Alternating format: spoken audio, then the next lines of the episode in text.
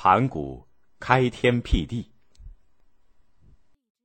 我国是世界上四大文明古国之一，有着非常悠久的历史。人们习惯把传说中的皇帝作为中华民族的祖先。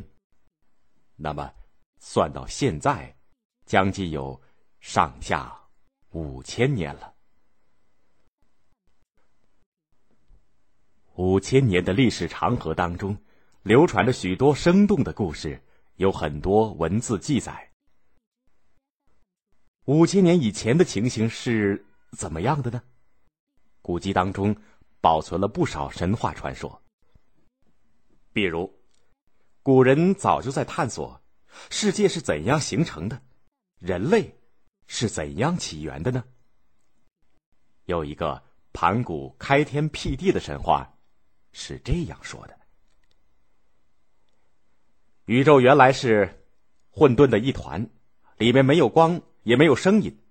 盘古用巨斧把这一团混沌一劈为二，轻的气往上浮成了天，重的气往下沉成了地。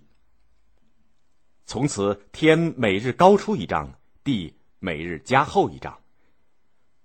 一万八千年以后，天已经很高很高，地也很厚很厚。盘古。就是屹立在天地之间的巨人。他死后，身体的各个部分变成了太阳、月亮、星星、山丘、江河及森林、草原等等。还有一个女娲创造宇宙万物的神话，是这样说的：最初的时候，天地不知道为什么经过了一次大破坏，天倒塌了，地倾斜了。洪水泛滥，烈火焚烧，人类和一切生物都毁灭了。这时，有个叫女娲的女神，采炼五彩的石头，补好了天空，斩断巨鳌的四角，立起了四极，用炉灰止住了洪水，又去扑灭了烈火，然后慢慢的造出生物和人类来。从上述两个神话来看，盘古。是开天辟地的英雄。女娲不但是世界的创造者，而且还是人类及万物的始祖。神话只是神话，当然不可当真。随着科学的发达，人们根据地下发掘出来的化石，证明有一种从古猿转变来的猿人是人类最早的祖先。猿人的体力比不上凶猛的野兽，但他们和动物不同的是，能够制造和使用工具。猿人的工具主要是经过砍削的木棒和经过打制的石头。他们用这些粗糙的工具来和野兽搏斗，猎取食物，也用简单的工具采摘果子或挖掘植物的根茎来吃。那时。光靠个人的力量是无法生存的，猿人便过着群居的生活，共同对付猛兽的侵袭。这种主要使用石质石器的时代，在考古学上叫做石器时代。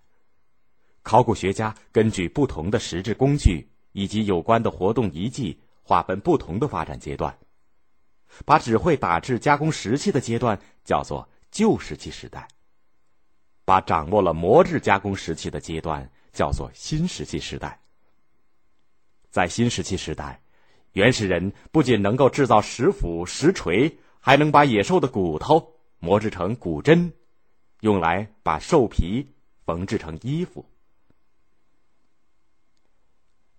大约在二百多万年以前，在我们祖国广大的土地上。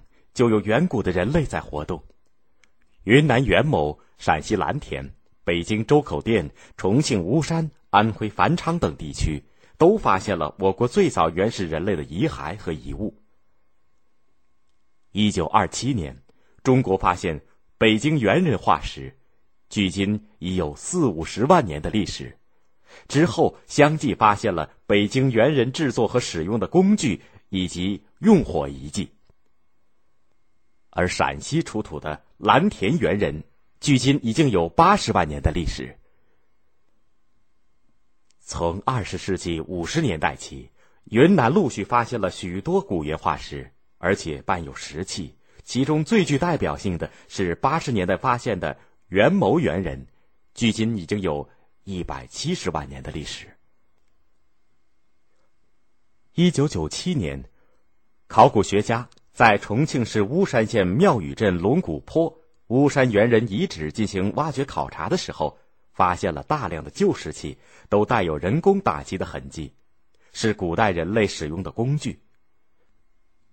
这一结果。有力的证实了二百万年前巫山猿人的存在。一九九九年，考古学家在安徽繁昌人字洞进行发掘时，发现了大量的石制品和骨制品。经过专家联合鉴定，确认这批石器是二百万年至二百四十万年前早期的人类遗存，从而把人类在亚洲出现的历史又提前了至少三十万年。猿人在千百万年的进化过程当中，和现代人的距离越来越近。比如，从北京周口店龙骨山发现的另一种原始人——山顶洞人的化石来看，形体和现代人基本一样。他们过着按血统关系固定下来的群居生活，以氏族公社的形式构成了当时的原始社会。从对工具的使用来看，已经进入了新石器时代。我国新石器时代的文化遗址也发现了不少，最具代表性的有仰韶文化、大汶口文化、龙山文化、马家窑文化、齐家文化、青莲岗文化等等。中华民族的文明史不过五千年，但在几万年、几十万年以前，乃至更加久远以前，已经有人类活动的遗迹。